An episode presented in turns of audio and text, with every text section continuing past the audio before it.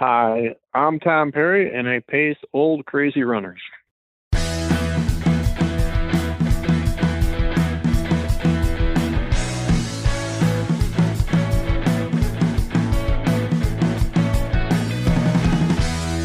Welcome to another episode of Old Crazy Runners. This is Fundy, the craziest of the crazy runners. I've got my cousin, who is always the oldest of crazy runners, Nicholas. And today we are going to talk with Tom Perri, who has eclipsed six hundred marathons. Slacker. Slacker. While battling prostate cancer. So, you know. Okay, so not a slacker. Maybe not a slacker.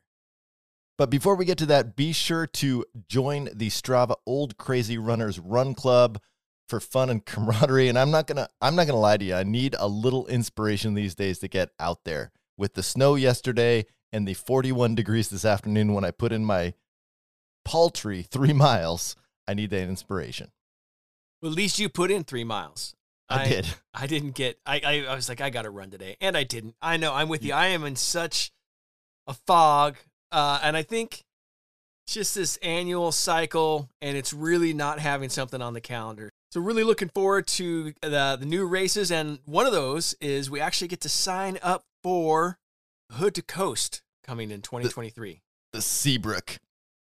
Um, but as one thing I was going to say that you didn't get to is that you've you've been feeling less inspired because you don't have a race on the calendar coming up soon. And you know who can fucking fix that? Me. You. I know. I know. There's no reason not to. It's all it, it's it's right there in front of me. Nonetheless, I've been sitting around drinking beer, eating pie. Although the pie mile, we did talk about getting the pie mile taken care of, and uh, I might have to do a little more training to get that uh, get that finished. That that might require a little bit of training. Um, you know who took their training up a notch was uh, Tate Dobson from Tate. Canada. Freaking Tate! Oh, that's so, oh my god! This well, is so great. You, you know he has a screw loose because he spent all summer hiking the Pacific Trail. So basically he's like, I don't have a job. I'm just going to hike from Mexico to Canada. It's not that far, really, if you break it down into whatever. I mean, it takes a good two and a half, three months to hike the Pacific yeah. Trail. But then he's decided, hey, I'm going to do an ultra. I'm going to do fifty-eight kilometers on a roundabout. Literally on a roundabout. That is amazing. Well, if you if you haven't seen this on, on Strava, the map is crazy. It is amazing. It just looks like an orange donut. I want to know what would be like the safety problems he might run into just continually running a roundabout. Was he like inside of the traffic? I would hope he was inside the traffic. Well, you forgot. He's in Canada. There was no traffic. There's only like eight people that live up there. Well, then why the hell did he just keep running around? I, okay, listen, it's better than running a marathon smoking a cigarette, chain smoking a cigarette. I mean, or maybe not. Only slightly. You ever see Only those, slightly. You ever see those uh, halftime at the basketball contest where the, the people have to bend over and put their head on a bat and then spin it around a circle? Yeah, yep, yep. Yeah. This is the running version of that. He won that. He's the won Canadian that. world champion of bat spinning. Well, when I saw it, I was like, that is the ultimate loop-de-loo. De-loo. I'm always talking I mean, about it's... the loop-de-loo. You go up there, you do a little loop-de-loo, and come back. It's the fucking ultimate loop-de-loo. Man, you got to have uh, some serious motivation right there to stay with that.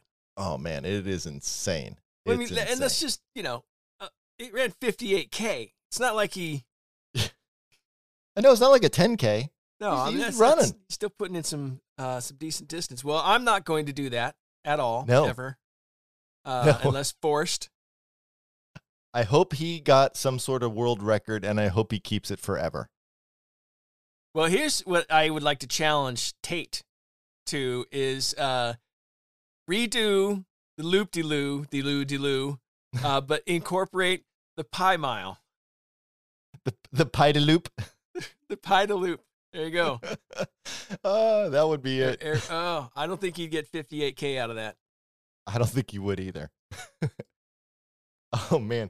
Uh, we, we also saw another crazy person, and I'm going to let you pronounce her name because I don't want to butcher it. Are you going to make me butcher it? I mean, uh, yeah. Okay. Well, I'm going to go with, uh, Archana Murali-Bartlett. And okay. First of all, before we get into this, with the first name like Archana, what the hell are you doing hyphenating your last name? I mean, that's just cruel. I, I want to, I mean, it's, it's, it's, I'm saying the name completely wrong. I guarantee it. Yeah. But, you know, with a name like Archana, you got to have two names more. I mean, it's just maybe three. Why stop there? She's shortchanging herself. So Archana has officially set the Guinness uh, World Record for the most consecutive marathons. Uh, she finished one hundred seven marathons just uh, a day ago, or it might have been two days ago. She's in Australia. I don't know how that time difference. The days are different. Works. The Googles on my side says one day. So that's what I'm saying. She did it a day and ago. Not that it doesn't completely, not that this takes away any bit away from the one hundred seven marathons in a row, one marathon every day. But I think that's the world record for a female. I feel, I, I think that uh male runner has done more than that. So just to be clear, not that that really matters because we are currently one hundred six be- behind her. You're one hundred six behind her. I'm, I'm no in a row. We're all one. We're all one hundred six behind her because it has to be in a row. That's right. Shit. We only have one in a row. Oh mother. All right. Well, uh, interesting. You would qualify that because her goal is one hundred fifty, and I am sure that is going to set the record for all of humanity. I, I think that might be why she's doing going for the one hundred fifty. Is she wants to just say, "Screw all of you, men and women alike. I am the champion of the world forever, bar none." Okay, hold on a second. Most marathons. Well, let's just say that uh, one hundred fifty in a row is an amazing achievement, no matter how many times you slice it. And it would still be less than a quarter of the actual record. Are you six, serious? six hundred seven. How do you do six hundred seven marathons in a row? How is that possible? That's oh. almost two years of running. I mean, we're talking about how awesome Tom Perri is at, at over six hundred. Somebody ran six hundred in a row? Six, six hundred seven in a row. Holy shit. He's a Spanish ultra runner. Uh, he's two years younger than us, so he's an asshole. Actually, more like a year, year and a half. All right, whatever. Uh, holy crap. He started on October first, two thousand ten, finished February twelfth, two thousand twelve. That is insane. And uh, second place behind him, three hundred sixty-five. Okay, so one hundred fifty is going to be awesome, but not even close. Yeah. Uh, uh, by two men? Uh, yes, uh, Stefan okay. Engels, Belgian. Holy Stefan Engels. Crap. Fueled by pommes frites and mayonnaise. Pommes frites, what do they call them? Oh, the pommes frites with the mayonnaise. Yeah, that's fucking the best. That's what I, that is oh. all I would eat if I was doing six hundred marathons in a row. Just Les threw up frites. In my mouth. Mayonnaise on French fries. It's disgusting. Put ranch on it. Make it a real thing. An actual glass of beer. Oh, yeah. Holy shit. I, I can't even get back on track. six hundred seven marathons in a row. That's insane. All right. Well, our guest today, Tom Perri, has run six hundred marathons at least in his lifetime. And uh, again, still holds a lot more than we do. And he has run uh, six marathons in every state. So, you know, the fifty states challenge, he's done that six times. So anybody that has that on the bucket list and hasn't done it once yet, you suck because he's done it six times. Yeah. And most of his marathon he's he's done as a pacer. And a lot of them he has done with cancer during chemo treatment. I don't even know where to go from here. Well, I think we let Tom tell his story because it is an amazing tale. Let's get to it. Welcome, Tom. Thank you for joining the podcast. Yeah, thank you for having me. So uh, first, let's start off with the insane number of marathons that you have run. Uh, what is that number currently? Uh, it's five hundred sixty-six marathons, and I have one ultra. I keep the ultra separate from my marathon count. Well, as you should. What? Yeah. Uh, and why just one ultra? Uh, it was it basically was just doing the marathons. And then uh, my goal was to, you know, eventually do the, the states fourteen times. And then eventually I was going to do, you know, a trail marathon in all fifty states, an ultra in all fifty states, a half in all fifty states. So I was just working my way up to it. Now, what distance of ultra did you complete? Uh, it was one in Iowa last uh, November, the Stuffed uh, Turkey, I think it was called. Or, um, it was a thirty miler in Iowa that was done uh, the Saturday after Thanksgiving. Nice. So I assume in uh, Iowa that elevation wasn't a huge concern. Nope. Elevation was not. There was a little snow, little ice, little wetness on the course. Uh, combination of just about everything. Uh, so the wetness is okay for me, but once things get icy and cold and the water is freezing to you as you're running, that's when I uh, cease to enjoy running. Oh, uh, and I've done races in you know, Minnesota in twenty-five below, and in the old days we did them, and then days nowadays it'd probably cancel the run. Even with your Gore-Tex and Under Armour, they'd still cancel the run. They'd say, nope, nope, we're wimps. We can't do it. Yeah, I was going to say there's a little irony in the fact that uh, we have more sophisticated gear to allow you to put yourself out into those conditions, and yet uh, less willingness to do so. Oh, dude, totally. I totally agree. I mean, I remember doing a race one time when my friend got his his cotton gloves uh, frozen to his hands. He had to go to the E R room to get them removed. Um, you know, because, you know, that was in the seventies. I mean, you, you know, you did, you just did that stuff. And now you'd have Gore-Tex, you'd have certain, you'd have all this stuff. You'd have the waterproof shoes. You had all that. You know, we had, we had shoes from Montgomery Wards and Kmart and all that stuff that, you know, there was no waterproof. There was no nothing. I mean, there was no wind, wind resistant, windproof. What was that? We didn't, I didn't have a clue what that stuff, blister free socks. I didn't even know what that was. So it's uh, Tom, it sounds like you subscribe to the philosophy of uh, your skin is windproof and waterproof. Why do you need anything else? Correct. Yep. Yep. I still got my two feet. I, I can still run. I can still see. Yeah, just go run. Well, and you've been running for quite some time, obviously, not just because you can talk about what it was like back in the day in Minnesota, but just in the introduction, you rattled off a series of goals that I want to make sure we circle back on, because you continue to check those off, although a couple you might not. Um, and in particular, your focus on completing races in all fifty states. So, I mean, it's not just, I want to do a marathon. You want to do one, and you you've actually already have, but let's, let's kind of revisit that whole list and your approach to running these races in each of the states, and why, why that geographical component is such a, a key part. I think it was fourteen marathons in each state is what he said. Is oh, that correct, uh, that's yeah. what I said. I want to go back correct. to that whole list and hear, hear all of it one at a time, because uh, that's the part, but I'm also curious why, why in each state, what about that is, is, um, you know, where does that settle in, in your motivation? Well, you know, in two thousand two, I was sitting, you know, I was at the Omaha Marathon. I was sitting at a table with five runners that had combined between the five, almost twenty-five hundred marathons. Oh, um, and that was back when the fifty-State Club had started. Uh, it was the breakoff club from the fifty-States and D C. Club. Uh, and I was sitting with these guys, and they're all talking about the fifty states, and I didn't know anything about that stuff. So sitting at the table in two thousand two, and they're talking about it. Yeah, they're on their second time, third time, all that stuff. And so I said, okay, I might as well look into it. And I said, okay, in you know, five years, I'll just do it.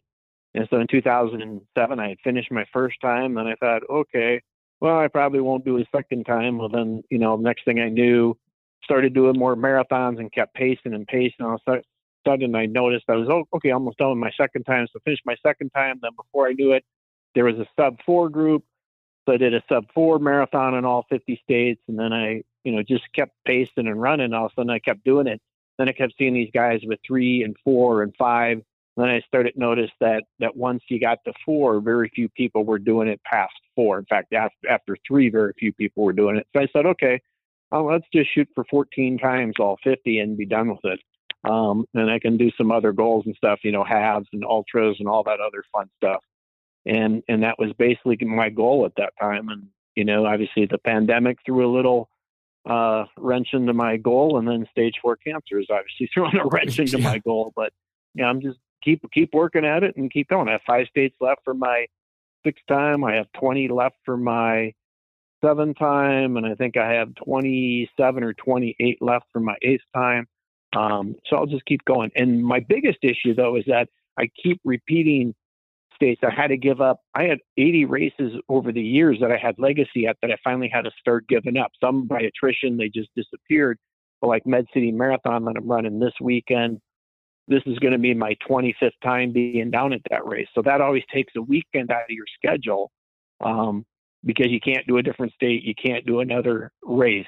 Mm-hmm. So those types of things were the speed bumps along the way that kept me from getting the goal quicker. Because it wasn't about how fast I'd get it. I would just get the goal. So on average, how many marathons are you doing a year? Uh, except for last year, I've been averaging somewhere usually close to forty.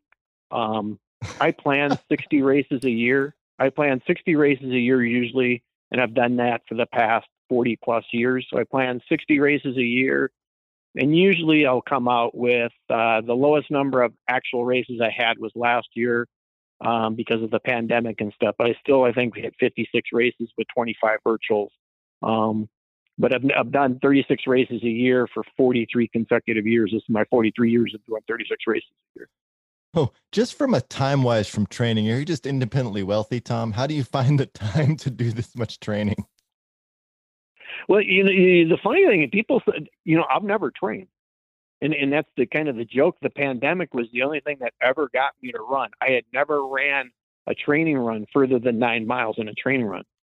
And that's kind of the joke with the pandemic. I mean, because I had to finally run half in a virtual. So those were actual training runs or races, because what I always did is I had a race that would help me get to my next goal. So if I wanted mm-hmm. to run a ten K, I'd just run a bunch of five Ks. Wanted to run a half marathon, I ran a bunch of ten Ks. Wanted to run a marathon, I just did twenty-five Ks, fifteen Ks, halves. I never ran, my first marathon, I had never ran past the twenty-five K. So I never ran past the sixteen miles where, you know, all the training books are saying, you know, you got to put in nineteen, twenty-one. I had no clue. You know, I, I didn't do any of that stuff. I had no interest in that. Tom, you know, I, I thought love... first marathon I was going to do was one and done, and it wasn't. I love your training philosophy, Tom. I mean, I'm in.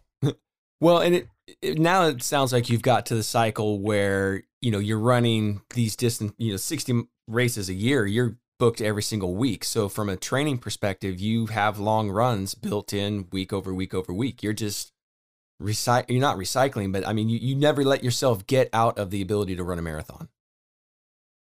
Correct. And, you know, a lot of these races in the, in the last couple of weekends, um, you know, every year I usually do so many five Ks, so many halves, so many missile. I always try and pick a few miscellaneous races, like a mile, you know, a fifteen K or some miscellaneous distance that I can go test myself. So I'm always out there having fun, but I'm not the type that, you know, has been out there, you know, doing speed work. And that's part of the reason why I've stayed, knock on wood, injury free for, you know, almost forty-five years, because I don't kill myself in the training.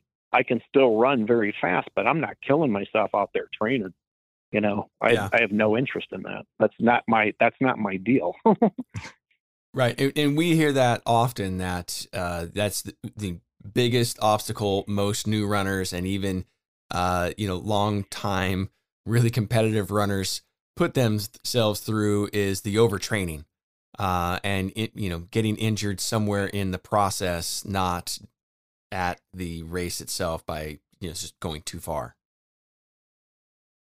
Well, I totally agree, because I see all these first-timers that, you know, come to the marathon and they're talking about how, you know, a week before, two weeks before, you know, they're doing some twenty-one mile or twenty-three mile. And I'm thinking, okay, you only started to run in the last year. And I said, you know, and I, I hear these stories and it just amazes me that they're still out doing the marathon and stuff, because, you know, they don't do any, they, they train for the marathon, but they don't, it, it's just how they view it. I view it completely different than how they do. So tell me about that. I'd love to hear that. What is the way that you view it that approaches it differently? I, to me, it's like, okay, if, if you want to, if you want to do a race and you want to do a marathon, my suggestion to always runners, especially new timers, is okay, start with a simple, you know, five K walk, and then, you know, do a couple of five Ks, then do a ten K, then work up to your half, and then maybe a fifteen K or twenty-five K or a thirty K, and get comfortable. The more comfortable you are with the racing experience, the better you're going to have a, a chance at the marathon. A lot of these people that are now the first time marathons have only done a couple of races, and they're not real comfortable with the whole philosophy of the chip, getting to the start, you know, going through the aid stations, drinking water, bathroom issues along the course. Um, they're real new to the whole running experience, and, it, and it's completely changing now with COVID. Um, the COVID experience, it, you know, is going to be real different for the first time marathoner, because aid stations are com- most aid stations are very different than what it was two years ago. Mm-hmm. And, and it's, and that's going to be unique for a lot of races. There's fewer aid stations at most races now. Um, you know, they're giving you bottles of water, or you have to have your own container. Um, you have to have your own water bottle and stuff. They don't have cups at a lot of the aid stations. There's no food and goo and gel at a lot of the aid stations. There's no medical supplies out. There's all that stuff because of the COVID, which is so different than the days, you know, when we used to run. There's go- goo packs on the thing. You know, there's glasses of water, glasses of Gatorade, all that stuff out there. Now it can be a completely different experience for the runner who's not used to carrying their own water, all that stuff. Um, it can be a very different experience for them. And even some of the experienced runners that haven't ran in a while, you know, they're so used to the aid stations being stocked and taken care of them. Well, now it's a new experience where, hey, you don't, you don't have your water bottle. How are you going to get water at the aid station? Yeah, uh, that's excellent point. I have a marathon coming up here in about three weeks, and I hadn't really thought through to double check and get very familiar with what the water and stations look like along the course, and knowing how I need to manage that. Yeah, and that, that can vary per state, per per area, and all that stuff. A lot of, like I say, and that's something that you would want to check. You know, are they going to have goo? Are there going to be more aid stations? Are they spread out? Um, is it, you know, if, a lot of them, like I say, you better have your own your own bottle, and, you know, not trust what the race is going to offer. I don't trust what the race is offering these days. Yeah. Well, and I ran a half marathon in June, and it was the opposite. They said that they weren't going to have traditional aid stations, and you had to have your own containers, and people would pour water into it. And then while I was running, there was paper cups out, and everything was was normal. So I had over-prepared. Mm-hmm. Oh, that's mm-hmm. better. Yep. Uh, well, yep. This, so you can get that surprise. This is a good time to actually uh, highlight one of the reasons why you have so many races on your calendar, and that is because you are a pace runner. Tell me about, uh, I want to know more about that, because uh, it is an important component to any good race. And uh, the idea of running and knowing you're going to finish in a certain amount of time boggles my mind, because I oscillate all throughout the course. I, I don't know how to keep that pace like you would. Well, you know, I've been running as a pacer, you know, back in the day, you know, we used to be called more the rabbits. And now, you know, there's, there's the terminology, there's probably four words for the pacer. There's the rabbit, you know, which is usually the fast guy out there that's setting the pace for the runners. Then the actual pacer, who's on the defined pace for the race. So if you're going to run, you know, seven minute pace or an eight minute pace or your B Q, that's your, that's your pace. Or you have what we call the guide, who basically, okay, I'm going to help you finish the race. There's that type of person. And then there's more like the sweeper type or the float, who's kind of going in between the runners and helping them. I work primarily as the rabbit or the pacer, in the sense that more now where, you know, you, you want to run a four hour marathon. I'll, you know, I'll, I'll just click in at block in at nine oh five, and we'll just run the whole race at nine oh five. Uh, it'd be a few seconds off per mile, but not much. And I'll usually finish, you know, right around, you know, three fifty-nine thirty is, is my goal. Um, and, uh, you know, I paced over a thousand events. I think it's one thousand forty-two career, uh, between, you know, being a float, a sweep, uh, you know, everything, uh, the, you know, the rabbit, all that. And I've never not hit my mark, uh, which is, which I feel very fortunate about, um, over the years. And that doesn't matter the weather, whether I'm feeling good or not. Um, and even with the cancer, the stage four cancer now, it's more of a challenge, but, you know, in the old days, I the first probably three hundred races I ever paced, I didn't even use a stopwatch or a watch. I didn't have one. Uh, I couldn't afford it. So you know, you just be out there running. Okay, you want a twenty minute five K? Good. I'll hit you a nineteen fifty-seven to twenty oh three and just nail it. I didn't even own a Garmin until two thousand eleven was the first race I ever used a Garmin at uh, because Garmin Marathon gave me that for pacing the marathon. So I had almost seven hundred races, whatever it was, that I was out there doing that, that I never even knew, knew how to work a Garmin. so you, so, so you were pacing without a watch? Yeah. Yeah, sure. Yeah. How, how do you, how do you know? Is it just your body knows what that pace is and you've just, it's just ingrained in you? How, how does that physiologically work to know to, that you can just hit that pace all the time? It, it's more, you know, just getting so comfortable with your breathing, you know, especially, especially there were certain paces that I could just lock in on us, you know, you know, a six twenty, you know, a six twenty pace or a six forty pace, I could just lock in. You know, when I was really pacing, the nine oh five pace was just something that was incredibly comfortable. eight fifty was probably my favorite running pace for just the marathon because I could just lock into it, blindfold it, and do, you know, easily thirty miles of that because I'd finish the race, then go back out and get runners, come back in, go out and get some runners. Um, and it was just something that, you know, being nicknamed the human metronome, you know, kind of helped because it was just, it was one of the things that I was always, if you, if you look at some of the old things in the nineties and in early two thousands, that's what a lot of people called me. They they couldn't figure out how I did what I did um, because I could sit there and talk and never looked at my watch, and we'd be, you know, right on pace. And people just joke about it over the years. Um, the people that I paced, you know, nineteen, twenty times, you know, how I'm able to do it. And it's just, I just, it's just something that always came easy to me. I'd like to request your presence October third in Portland at the three fifty-nine pace because Uh, you sound like the person I need to be running next to. Yeah. Your uh, plane ticket will be yeah, on the yeah. way. Yeah. yeah. Yeah. I love that. That weekend, that weekend I'm doing, let's see, the third and the fourth, that's, that's Twin Cities Marathon day. So I'll be doing that one. But, uh, there's pretty damn. much every day. There's every weekend there's a race. I'm either pacing or running. So. Yeah. Oh, okay. Well, we'll, no, we'll it, have to dial it, you it, in it next used year. To be, yeah. Cause like I say, it's so fun to do. You know, all these races that I've done over the years and all the requests, I have about a thousand groupies that follow me. I have, you know, people that have done, you know, nineteen, twenty states with me that I've paced. And it's just been fun to see all the runners. Um, I probably paced one hundred twenty thousand runners over the years. Nice. Um, so it's been fun to see them all. You know? Well, I, I'd like to circle back a little uh, personally here. Um, what are the uh, races that you ran in Oregon and what have you checked off uh, in our beautiful state? Uh, I would have to look on my spreadsheet to see it, just to remember off the time. Um, I know I've done, uh, I did, uh, uh, the Rebel Mount Hood. I paced the okay. four twenty group for that. Yeah. Uh, I did your Holland Aspen one, and I'll always remember that one because, uh, I got bed bugs, uh, in the, the night of the hotel stay there. So that was a memorable weekend. Wow. Um, And I did the Eugene, Oregon one. That was my sub four. I think that was my original sub four um, when we started, I think, and finished on the Hayward Field. Yeah, that's um, a fun one. I did the did the Williamette uh, Marathon that was just actually in this May. That was for my sixth time for Oregon. And then I did uh, uh, another one I can't remember. And that one was kind of disappointing because I'm trying to do one in all state capitals, but states with, for the city with the state capital, which is Salem, but you guys didn't start the, the marathon didn't start and finish by the marathon for the state capital. So I can't count that. So I'll have to come back and do that someday when we can get, get a marathon that goes by or finishes by the state capital.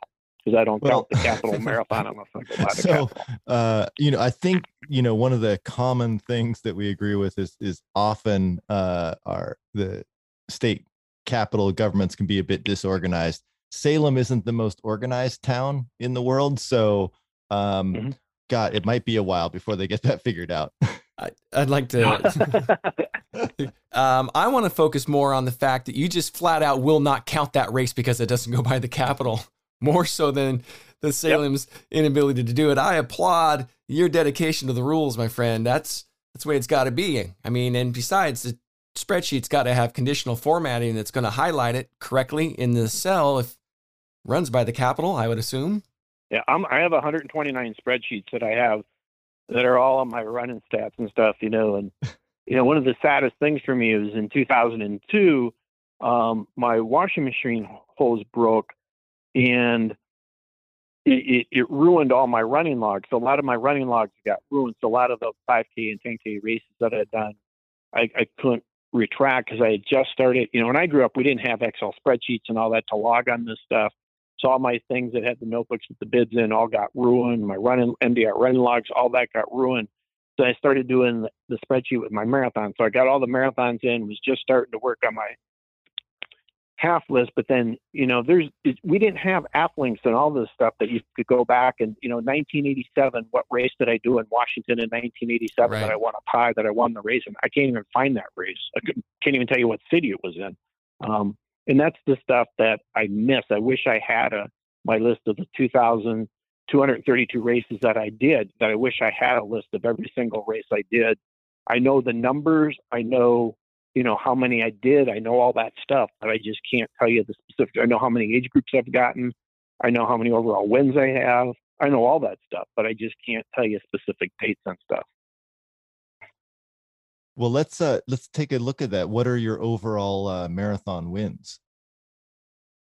Uh, Runner's World in Tulsa, Oklahoma. I think that was, was that four years ago or five years ago? That was just on a whim. That was the half and half.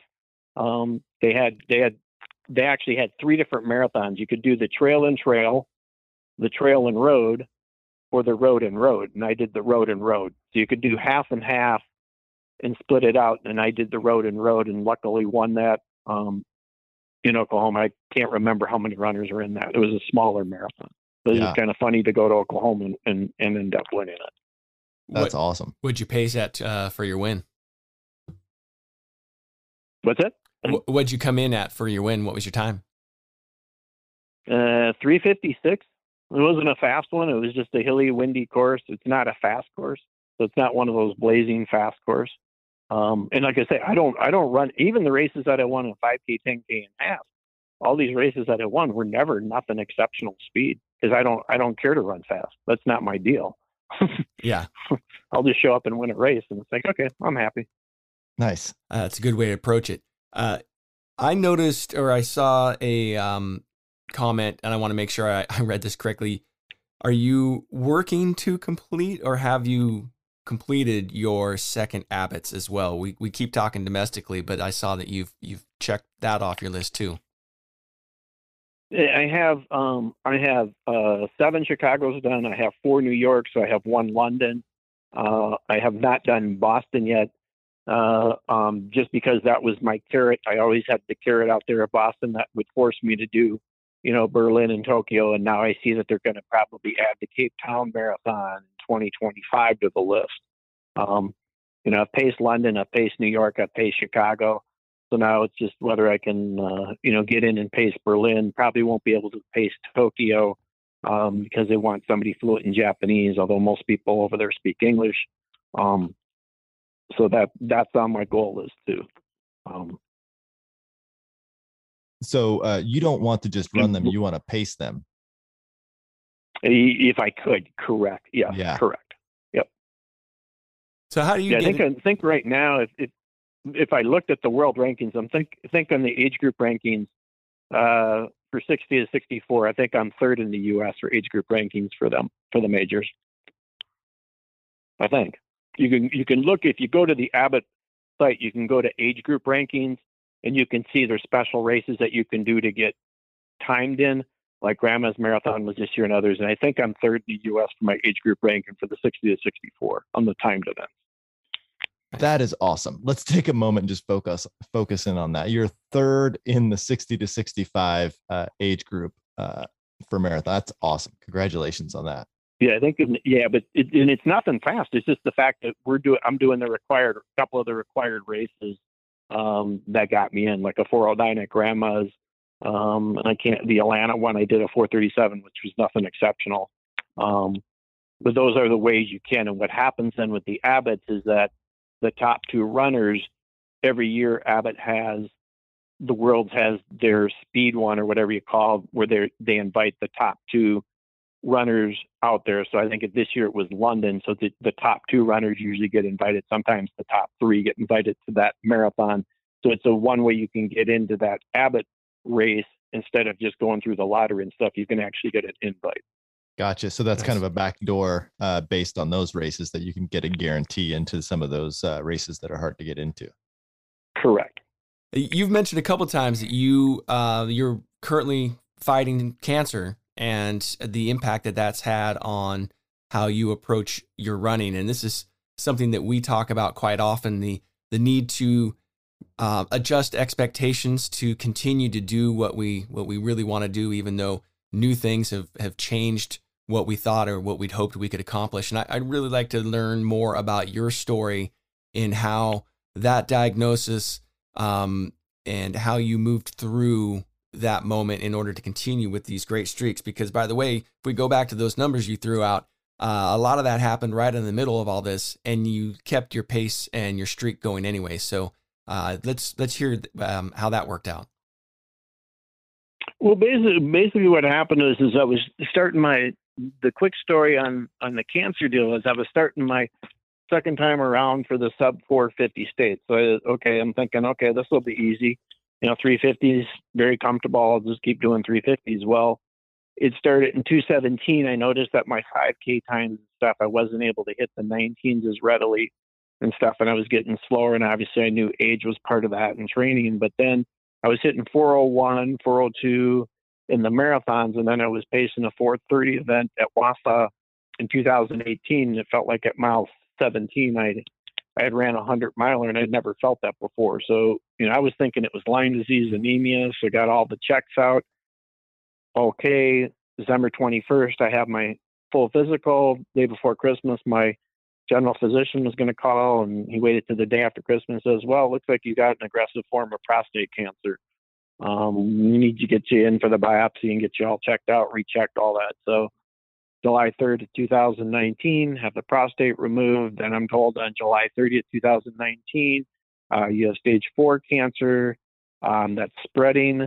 Um, so then, you know, I'm on, you know, I started drug treatment on May ninth. I had the surgery Uh, uh, July third. Then I'm running a race in Des Moines, Iowa, a five miler in October. And as soon as I get with the, done with the race, I'm pretty much peeing straight blood. Paced the marathon the next day, pretty much peeing straight blood. Get into the doctor on Monday. They do emergency surgery on me on Wednesday for the bladder. I run a four twenty-nine at New York. Uh, eleven days later, uh, unofficially helping with the four thirty pace group. And then I start radiation, which was thirty-eight rounds of radiation on November twenty-fifth and uh, January twenty-third. And then, you know, all this time I'm still running and still doing the same thing I'm doing, uh, just moving down in my times. Instead of, you know, doing four hours, I'm doing four thirty, or instead of doing four thirty, I'm doing five hours. Um, you know, it wasn't matter if, you know, twenty-fifth radiation. I had my twenty-fifth radiation on a Saturday at what was five o'clock. The next day, I'm upset because I can't break five hours in the marathon. Um, that's just the way. That's just the way I am. It's just I'm wired that way. But the fatigue and all that is, you know, is is is just getting worse. Um, the fatigue and the the cancer not going into remission uh, is is taking a toll on me. But I'm still out there running, still out there having a blast, and you know, still going to pace the five-hour group this weekend and next weekend, and you know, the weekend after that. And, you know, one of these days I know I won't be able to run. It's not going to be today. And I still got to get the six hundred marathons. I'm going to get my, hopefully my sixth and seventh time through the fifty. Uh, if I can get into remission, I'll definitely get my second time sub four fifty, and I'll hit my fourteen states fifty, um, do my Abbots, get my majors done, get the seven continents done, um, get my ultra in all fifty states, get my half in all fifty states. Um, I don't have a win in all fifty states. I think, I think I have thirty-seven states where I have a win in a five K or a marathon. Um, so I need thirteen, I need twelve states, which is going to be tougher at my age, but I still think I can do it. Uh, well, I am happy if you want to do a smaller uh, marathon in Oregon. I'm happy to, you know, go out on the course and tackle a couple people for you to make sure that yeah, you know, yeah, you finish. Yeah. We have a little history great. in that. And then, so a cu- couple things here. So first of all, I applaud your um, uh, philosophy on medicine, where you went and ran a five K and peed a lot of blood and then decided it was totally fine to run a marathon the next day. Oh, yeah, yeah, yeah, yeah. Oh, of yes. course it was. Completely medically sound. Um, sure. And then uh, on a more serious note, I, I think it's so important uh, for when, you know, you're battling cancer, you're getting, uh, you're taking cancer drugs, but you just keep doing what you want to do.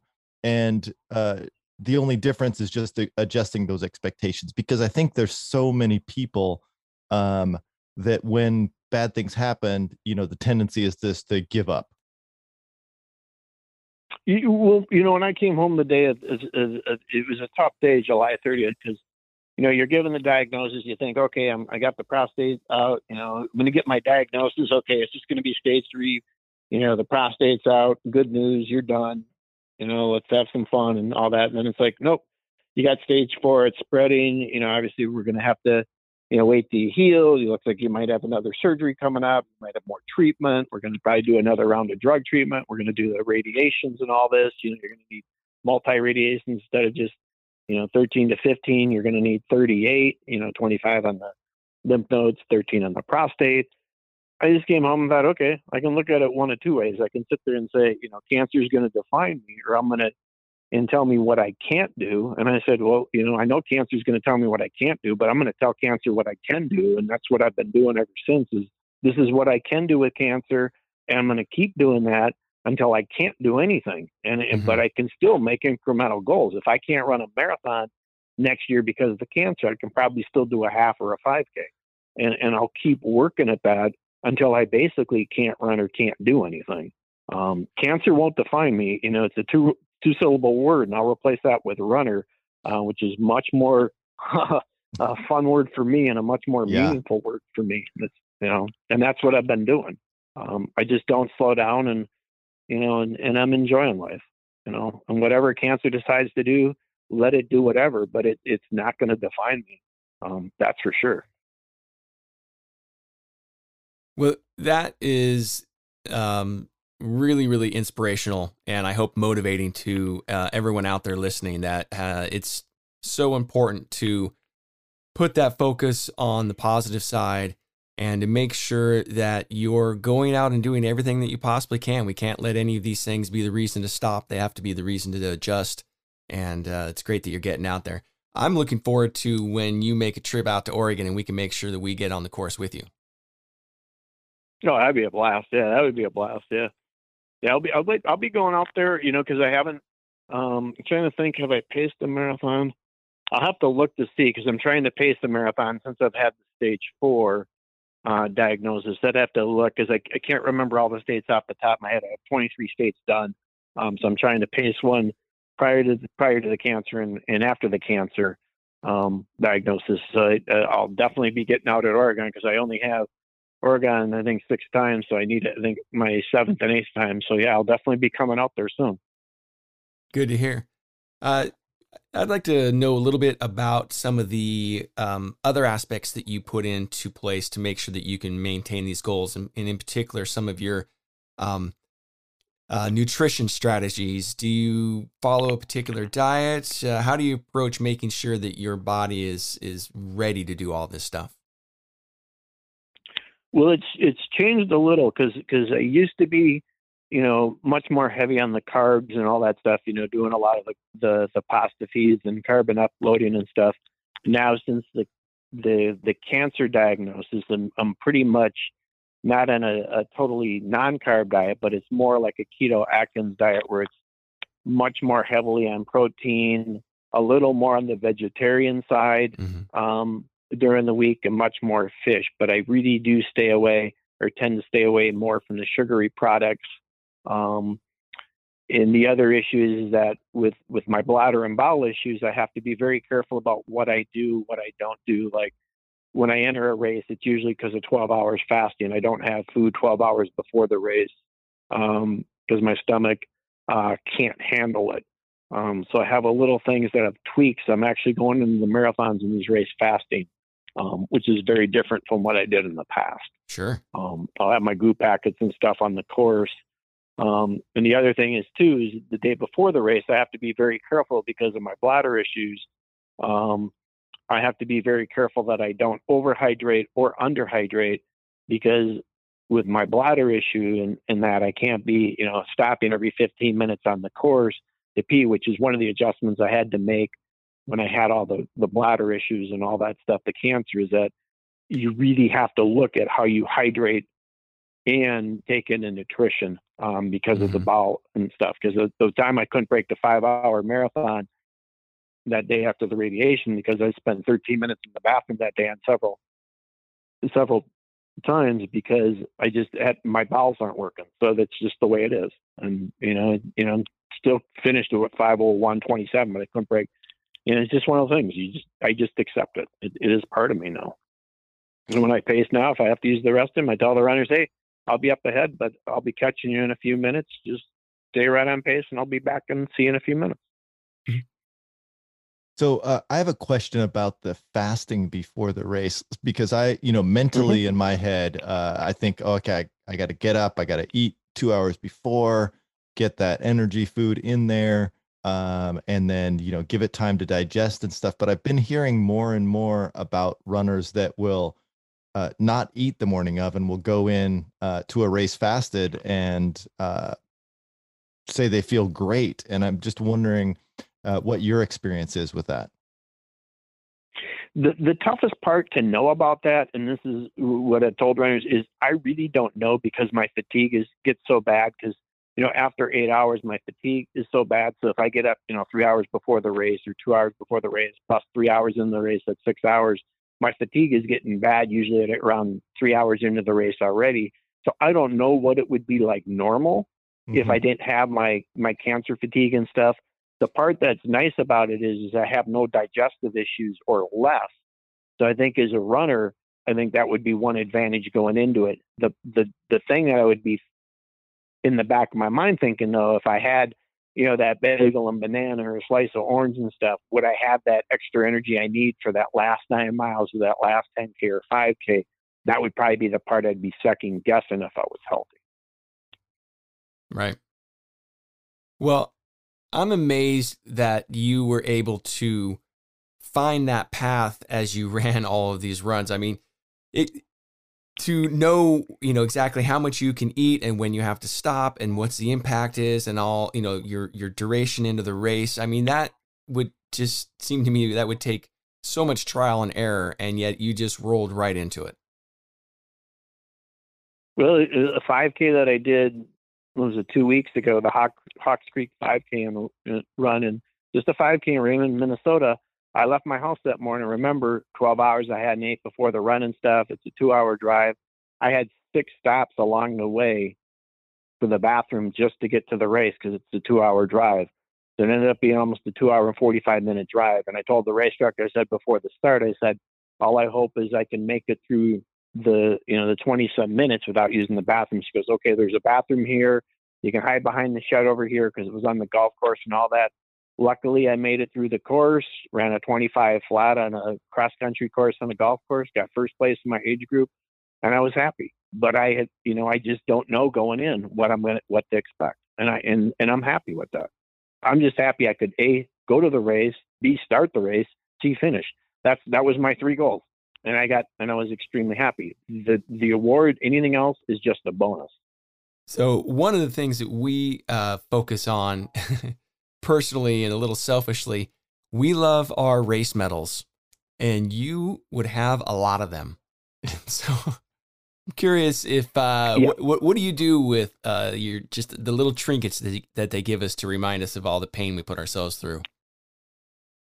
Well, a lot of the, I have very few, I have all, most of my awards and stuff. I've given some of the medals, um, to my nieces and nephews and all that fun stuff, and to some friends that wanted them. Almost all my races from the five K, the halves and all that stuff used to go to a group called Medals for Medals. Um, it was a group that was, I think, based out of Illinois, or wherever it was actually based out of, where they would give the kids um, that were going through cancer treatment, like at Ronald McDonald House, the Shriners, all those Saint Jude's, they would give them the medal. And there was usually a note on it. You know, I, I ran this race, you know, Twin Cities Marathon, and this was in, you know, such and such weather and all that. And they give them to the kids. Um, so it's, it's kind of a reward for going through treatment or going through a surgery and stuff. So a lot of my medals went to that. I have a lot of my medals from like my legacy, like Med City Marathon. I have twenty-three of those. I actually can't find my fourth year marathon medal, but a lot of those legacy ones, I have them all. And then a few others I keep um, and stuff. And then basically, you know, when I pass away, there's a big, huge container upstairs that my family can go through and they can take whichever medals they want and, you know, and, and do whatever they want with them. But I'm not real sentimental about that stuff. I had a few years ago, I went through my t-shirts. I had over sixteen hundred t-shirts um, that I reduced down to six hundred and got rid of over a thousand t-shirts that were donated to the Goodwill and all that stuff. Uh, two questions. First question is, uh, my wife is always yelling at me at the number of running shirts I have, and she does not understand that I can't just throw them out. Did you, did you have any problems of that sort? I, I kept most of the, the marathons. The thing is, is a lot of these times, you know, I have so many, you just gets to the point where like my, when I was growing up, my nieces and nephews always got my five K shirts or, and some of those I still wish I kind of had, because those would have been the cool ones to make the quilt. And the old ones from the eighties, especially, which were the Halloween and the reindeer run runs and the Valentine's ones, which were all those tie dye silk screen, the really yeah. good cotton ones that you could have made a tremendous quilt in. You know, the one time, you know, the Mall of America race was at nineteen ninety-three that they just did the five K the one year that NordicTrack did it. I think I gave it to one of my nieces or nephews. I would, you know, some of those that my friends all say, oh, you, there's only a couple hundred runners. Do you still have that shirt? I said, no, that was given away a long time ago. So some of those would be special to me. Others, I just, you know, I don't need, you know, the milk run from the state fair. I did it how many years? And, you know, hey, I don't need it. It's, it's gone. It would have been cool. Um, But there's a few shirts that I have that are favorite. I just go through and I, I open one um, container. I take the fifty or one hundred, whatever's in there, and I replace it with the others, and I wear these and just rotate them. It's kind of fun to see a lot of the memories. Yeah, I'm I'm with you on that. I like having uh, my race shirts. I, I don't have to be nearly as discretionary as you do in which ones I need to keep, because I have the space for all of them. But that is what Yeah. Uh, I experience every time I grab one, as when I put that on for whatever run I'm doing that day, I, the first thing I think about is the, that run, you know, what I did to get mm-hmm. that jersey. And it's not some super sentimental thing, but I, I do like that. That's always the first thing that comes in my mind is that day. Well, in, in, in, when I had the cancer, when I was going through my one closet, I had one hundred nineteen windbreaker jackets from races, one hundred nineteen that were just, you know, from Chicago Marathon, you know, all these different marathon races that have done or paced. Um, I think I have in my closet right now, I probably have one, two, I probably have twenty or thirty jackets that are ten year legacy, fifteen year legacy, thirty year, you know, twenty year legacy jackets. Um, and it's like, I started giving them all to Goodwill, or one time I even donated uh, a bag of shoes, my running stuff. Um, even some of my old Pacer shirts, all that, to one of the men's homes around here, um, just so the guys could have something to run in um, and back up, because I just simply don't need it. And I'd rather have it be used than to sit in a closet not being used for some of that stuff, because it's quality stuff. I just I just can't use it all. I simply can't. I can't. I mean, even if I wore the jacket one day a week, I mean, I'd have, I'd have three months worth of jackets. Yeah, that's a that's a lot of jackets, and uh, that's awesome. Donating uh, those to to different places. I know there's a number of places that will use running to uh, help uh, homelessness or addiction and stuff. And I'm I'm sure that they can mm-hmm. get good use out of that. So I have a question, mm-hmm. and you might be one of the most qualified people uh, in in the United States to to answer this question. Is you know if we take the famous marathons and put those aside, the well known ones, you know the Boston and the Chicago and New York. And mm-hmm. what would be, say, five marathons that you have really enjoyed that weren't quote unquote famous ones that you would recommend, whether it be because based on scenery or the fans or or just the general feel about the city, that would be good marathons for for people to look into? Well, there have been two hundred thirty-two different marathons, so I can tell you that right off the bat. Um, and obviously I've done, you know, five in each state um, that are different. The, the ones in, in, in the, the thing that's so tough to sometimes ask when people ask me that, because the weather makes an impact on it. So some of these races that I've done, there were some that I think I really would have loved the marathon, but it was just pouring rain, mm-hmm. you know, unbelievably cold. Um, a lot of factors played into it, especially in the last three years. You, it's really tough to judge a race in the last two years because of COVID, because everything's so changed. There's no real expo. There's no real aid stations. Everything is completely different. It's kind of like you're going into a skeleton run where you're kind of running on the trail and you don't see anybody because there's no spectators, there's nothing. So if I was looking at, if somebody said, okay, you know, let's not, let's not go to the big ones. And, and you'd have to, def- if, if I'm considering a big race over twenty-five hundred marathons, marathoners, which would be like New York, Chicago, all those, if I had to pick my five favorite, um, definitely would be Little Rock, Arkansas. That would be the Little Rock Marathon is one of my favorites for not one of the huge, bigger ones. Um, it, it's a nice size. Des Moines, Iowa. Uh, Chris Birch is a great race director. That's, that's a great little run. I love the Charlotte Marathon in North Carolina.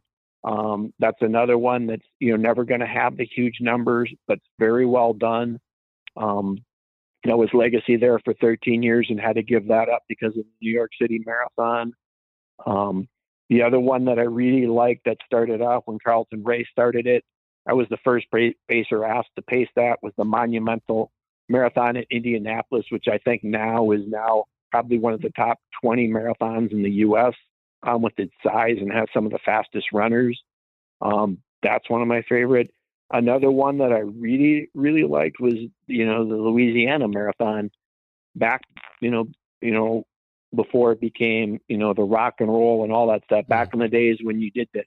Aid stations, and it was liquor first, water, Gatorade, every aid station was liquor and all that stuff. I mean, just stacked. I mean, it was, you know, shots of whiskey. One would be, you know, you know, glasses of wine, but you don't see that stuff anymore um, because of all the insurance and all the regulations and all that stuff. It was just a fun marathon, and you know, people would be drinking all night, coming out, you know, with their their you know beers and all that, hurricanes and all that, and it was just the fun atmosphere. You know, for the people that can, you know, drink and have a social time and, and fun with it, it was that type of thing where you just went and had fun. Nobody cared about their time. You were just out there to have a good time. And that's, that's what I think is so different about running. I've always viewed running as a fun time. I don't, I've never viewed it as a serious time. Um, you know, I've ran races, but I don't really care if I win or, you know, I'm not out there to D Q every race. I'm not out there to win every race, get my age group. If it happens, it happens. I just want to have fun and just know that I can do it. And and that's the part that I've always enjoyed about running. Well, I think Nicholas and I would agree that uh, all of, while the world is probably a safer place, all of the regulations and lawsuits have really cut down on a lot of fun that we used to experience. Yeah, yeah, oh, that's totally true. You know, but I'm sure there's probably more fingers and fewer concussions and all, all the things that do actually have a point. Um, you know, we had a prior guest that said, uh, you know, emphasized for them and for their marathons, it was really about the time that they have, not the time they set. And, uh, you know, I think that that's something that's really important when you talk about some of these marathons. It really is about the experience. Um, one thing that we haven't mentioned that I, I saw in a couple of, the, uh, of your articles is um, how much you like to engage with the other runners on the course. I mean, it's one thing to be a pacer and to be out there helping and assisting in that way, but you're, you really, really embrace that. I'd like to hear more about what it means to be part of the community and part of the races when, or the, the that population when you're out there. Well, well, for me, the pacing is, is about the whole experience. It's about knowing the spectators, knowing the volunteers, knowing the runners, you know, actually meeting, you know, some of the family members that I'm pacing um, with, because a lot of times, you know, the first timers, the people that I'm pacing, you know, they have, you know, their husbands, their wives, their spouses, you know, their kids, their grandkids, all that out there, uncles, aunts. And I like to, you know, meet everybody and have fun. And I'm always the one that's going to be talking to the spectators, thanking the volunteers, whether it's the policeman, the person on the corner, um, just engaging everybody. And it's so fun. I, I come to these marathons and I've been, you know, like Des Moines and, you know, some of these ones that have paced year after year after year. And the volunteers and some of the spectators actually know me on the course, and they're actually bringing me out you know, a can of my favorite beer, or, you know, a, a bottle of my favorite flavored Powerade or Gatorade, or they're bringing me out something that I know, because they've seen me for so long that they just know that that's what I like, and they just have fun with it. Or they're making comments at me to the, the pace crew, and, you know, this guy's only been here ten years in a row, so he knows what he's doing, or, you know, what are you running with him for? Get to the guy ahead of you. And, you know, they're just having fun with me. And that's part of it, is making, making it fun for everyone, as well as the runners, because the spectators are part of the race. The volunteers are part of the race. That policeman on the corner, they're all part of the race. And we all want to have the experience and have the fun of it. And I think that's the important thing, is that it's a whole that has the fun, not just me as an individual or the runner. Everybody should have fun. It's, it's, it's a, like a team approach, or, you know, just everybody should be having the same amount of fun. I totally agree with that. And I, I love when I'm running is to, to thank, especially the volunteers and, and also the uh, policemen on the course that are stopping traffic. 'Cause I can always see in their face that they're sleepy and they'd rather be in bed on a Saturday morning than, than out there helping mm-hmm, us. Mm-hmm. But you, you also yep. said the magic word yes. for Nicholas and yes. I, which was beer. So uh, what's your favorite beer? Oh, that's a tough one. I've been to, to, to six hundred fifty microbrews in the U S Um, just finishing up my sixth time of going to one in all fifty states. Uh, is that one of the uh, one of the one hundred twenty-nine spreadsheets you have? Is is which microbrews you've gone to? I wish I wish I would. That would have actually been a great idea. You know, I do the Untapped and some of the other stuff. Um, but yeah, I don't. You know, I don't, I wasn't doing that because, you know, microbrews. You know, who ever knew? You know, when you came to the Pearl District, and I could sit there and talk about the Pearl District and, you know, obviously in Portland, Oregon, and we can talk about wine and beer and all that, you know, and it, but it's, it's, it's so fun to do that. That's one of the things that I really enjoy. You know, in Anchorage, Alaska, I'm at the forty-nine state brewery. Um, mm-hmm. You know, when I was in Sioux Falls, I wasn't feeling as good, so I didn't get out to any of the breweries. And that's one of the experiences that I kind of miss, is when I'm not feeling good, I can't do that. Um, but that is one of my treats, is to go have a small flight of beer. And that's all I do. I can, I can basically handle twelve to fourteen ounces, um, sometimes sixteen, but that's about it when I do my brewery visit now, and, you know, ninety minutes, two hours because of my bladder issues. But, you know, every, every state's got, you know, you talk, we could talk hazy I P As, we could talk stouts, porters, you name it. You know, I've been to some of the best, best microbreweries in, in the U S, and there is no favorite one. I always say, the joke is just kind of like running. My favorite race is going to be Well, my next one, my favorite microbrewery, hopefully, is my next one. So I never like to say, hey, I don't know which one my favorite is. Just like my favorite marathon. You know, there is no marathon that's my favorite. They're all my favorites. And I hope my next one's my best one ever. Well, we have definitive proof that you won every single one, because they only give medals to winners, and you got a whole bucket of medals. Yeah, thanks. Yeah, I, I certainly do have a bucket of medals. Yeah, and it sounds like you were given beer prizes at every brewery that you went to. So uh, just a winner yeah. all around. Double bonus. So, so what are the next uh, few months look like up till the end of the year for, for races? Which ones are you really excited about? Uh, well, I got this, this weekend, um, I'm going to be in Med City Marathon. This is my legacy. Um, this is twenty-five years of running this race. There's only six of us that have made it twenty-five years. Uh, one year was a half marathon. Um, because of the heat, they switched it from the marathon um, to the half.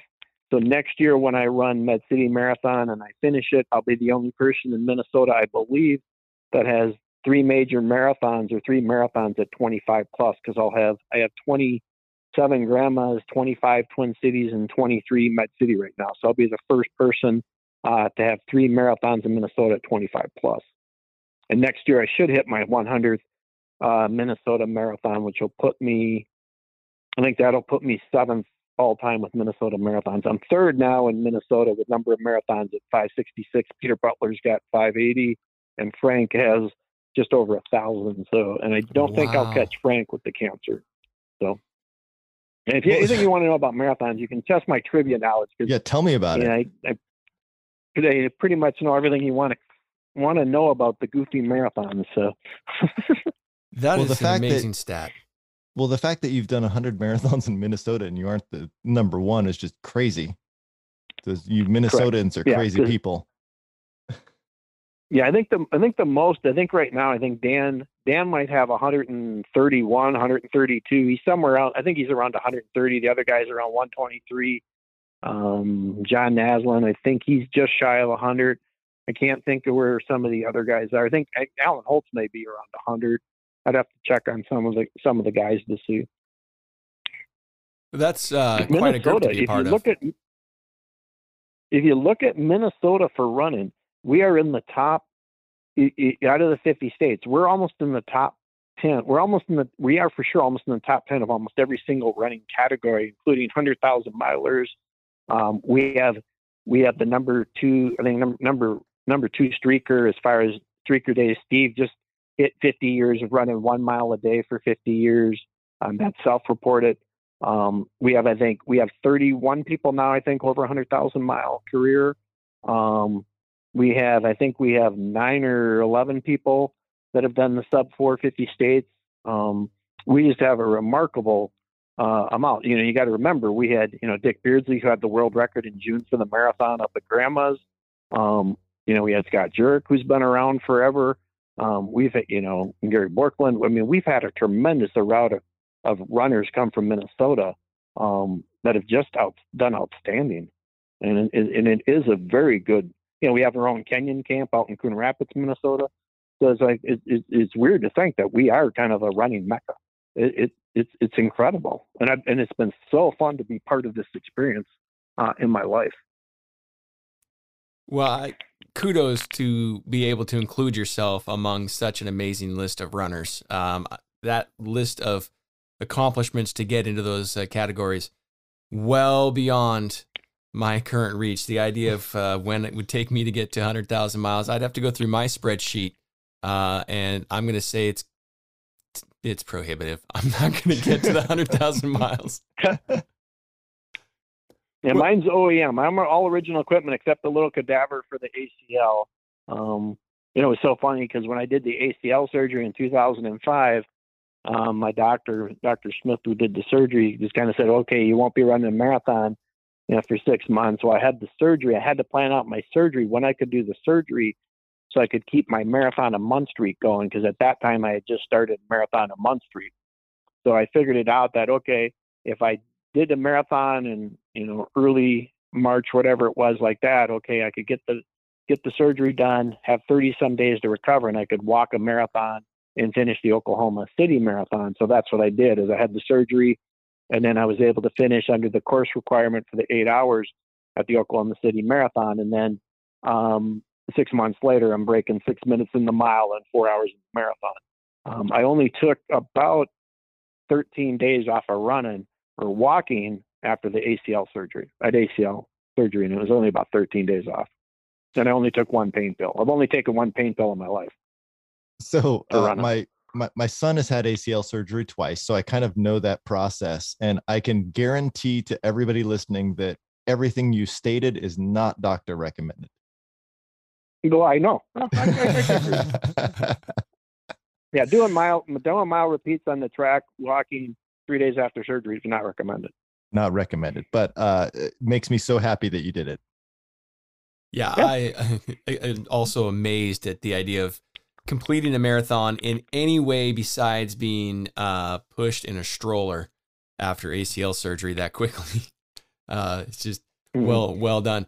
Well, well, Tom, thank you so much for joining us. Uh, it's been a great conversation. I, I don't even know how to compartmentalize all of these things that you have done in your life, and I think it is just great inspiration to continue to get out there. Well, like you mentioned the years, it was eighteen years this month. I have eighteen years of, of doing a marathon, one a month for eighteen years, uh, with, with obviously two being April of May of twenty twenty being the pandemic. I think that puts me in the top twenty for longest streak. I think I'm ninth in the world for longest streak with consecutive months of races at five hundred forty-five consecutive months of doing a race. I'm trying to get to six hundred months if I can. Obviously I had the two, you know, the two months with the pandemic, April and May, but that's my goal, is to get fifty years of running them. Um, we'll see if I can do it.